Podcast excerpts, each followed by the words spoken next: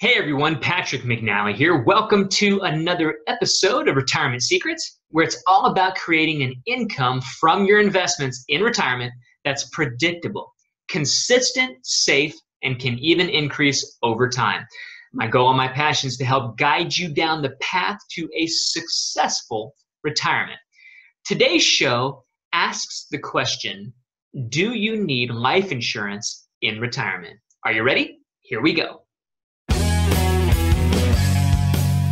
You've saved, sacrificed, and invested for years. Now you're no longer getting a paycheck from a job. So the big question for retirement is this How do you retire with enough income to live the lifestyle you always wanted without the fear of running out of money, going back to work, or becoming a burden on the people you love? That is the question, and this podcast will give you the answers. My name is Patrick McNally, and welcome to Retirement Secrets. Okay, welcome back, everybody. Today, I want to talk to you about life insurance. And I want to answer the question Do you even need life insurance in retirement?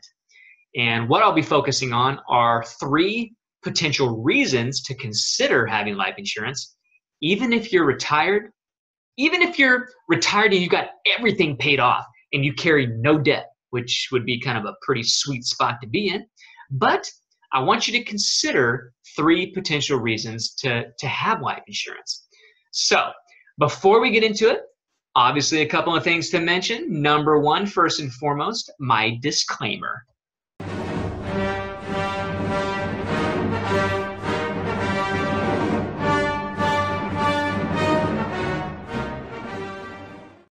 Guys, don't just run out and do the things that I say to do. I don't know you. You're not a client of mine.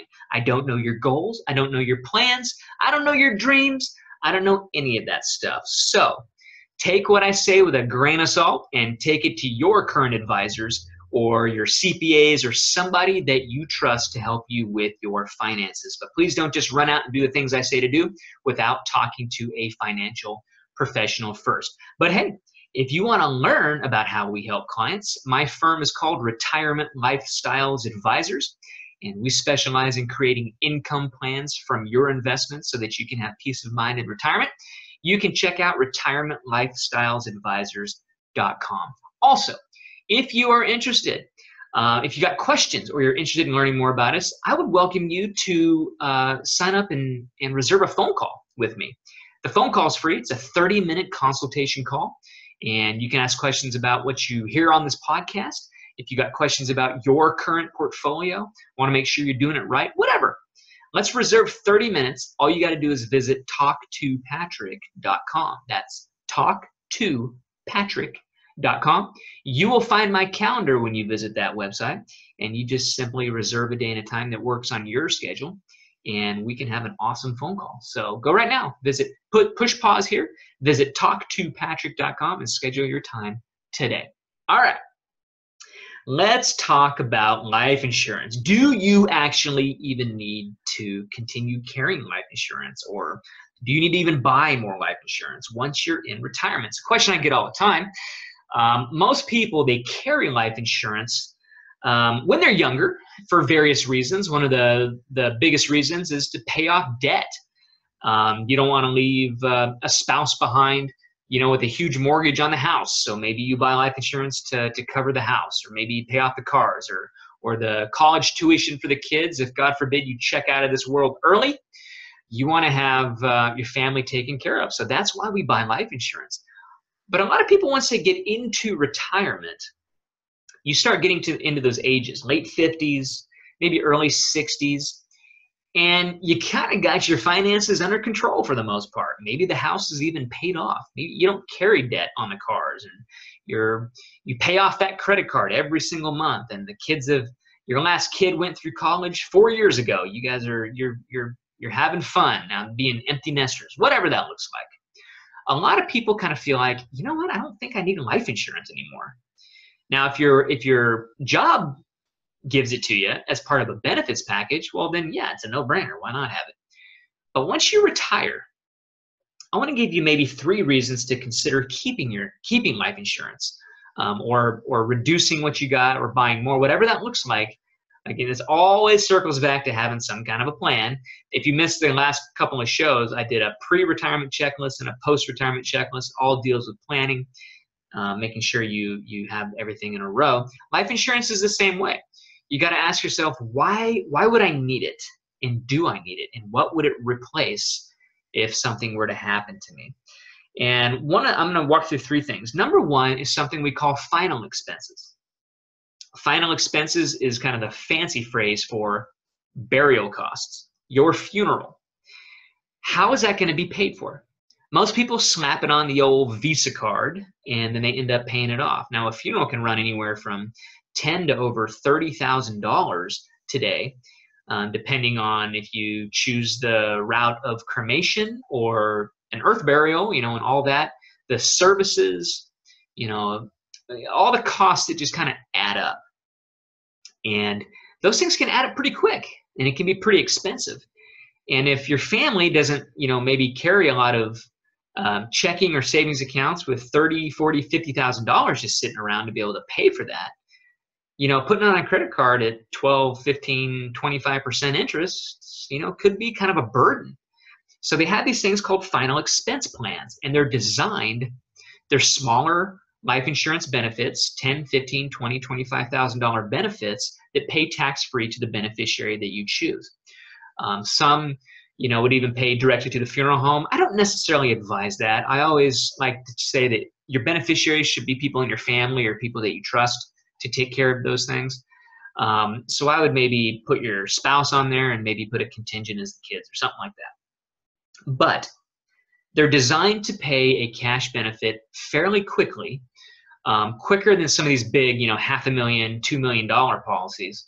Um, they usually pay within a couple of weeks, pretty quick. So even if you have to float it on a visa, you know, you can do that, but then you get this tax-free benefit paid to you, and you can pay off that debt. And it's just kind of a nice way to not put added stress on your loved ones when they're already having the worst, you know, one of the worst times of their life they lost you, the last thing you want to do is leave this planet and stick them with a $20,000 bill. So, final expense plans might be something to look into. Number two, life insurance is often used for estate planning. Now, the estate tax exemption is rather large right now, so most people aren't going to really fall into the category of worrying about paying estate taxes at this point. But you know, not too long ago, the estate tax exemption sunsetted to zero and so everybody was kind of freaking out. But that's neither here nor there. I digress. But sometimes you want to pay for, for the tax bite to your estate with outside money. And so life insurance might be appropriate for that. If you do some planning and tax planning and find out that, you know, if I pass on one of these days, it's going to take a, a million dollar chunk out of my estate and that goes right to Uncle Sam. Well, you know what? I'm going to buy myself a life insurance policy that pays a million dollars tax free right back to my family to pay those taxes so that all of your estate can pass on to your loved ones to it can pass on in the way that you want it to pass on.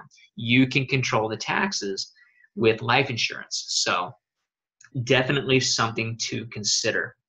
Number three is I saved it for the third one. I saved it from last because, quite honestly, I think it is the most important reason to consider buying life insurance, and not just on one, but on both spouses. Here's the reason income replacement. So, think about your incomes in retirement. Where are most of your incomes going to come from? A few places. One of the biggest places that most people are going to, you know, make, makes up 40, 50, 60% of their income is Social Security if both of you worked, I'm just going to assume you're married, you got a spouse. If both of you worked, paid into the system, and you're both receiving a Social Security benefit, when one of you passes away, you lose the smaller of the two checks, which is stupid. I could go on a rant about how I believe Social Security is a giant Ponzi scheme. And the fact that there's no spousal benefit after paying all those years into the system there's no spousal benefit. You get to keep the higher of the two checks.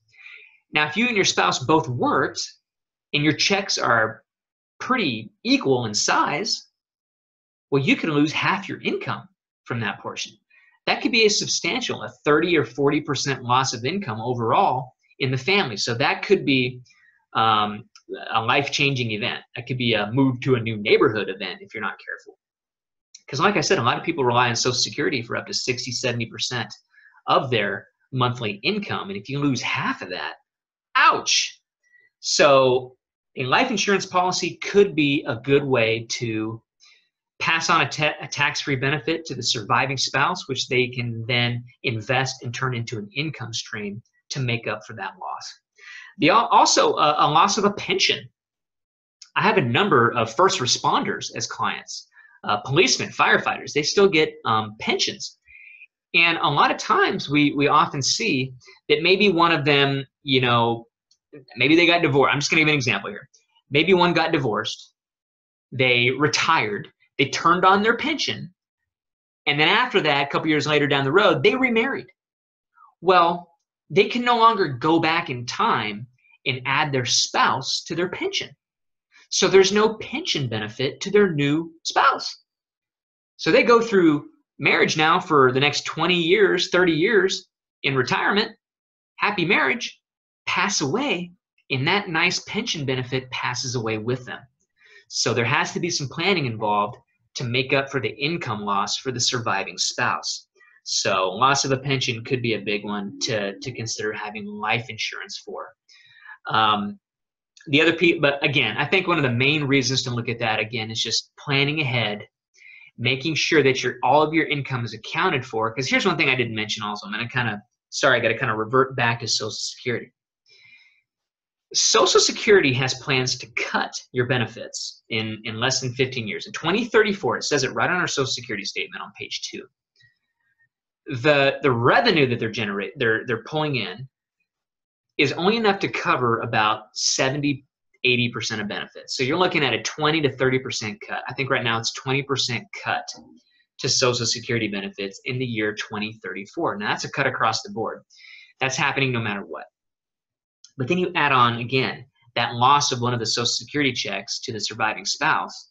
So not only did your checks get cut 20% while you're alive, then you pass away and lose one of the checks. That could be a, a 70, 80% loss of income. So those are my three main reasons to consider potentially buying life insurance in retirement. Now, here's the deal sometimes you can't qualify for life insurance. So if you are still working right now and you have life insurance benefits through your employer, I want you to check with the HR department and, and see if when you retire one of these days, can you convert that life insurance into your own policy?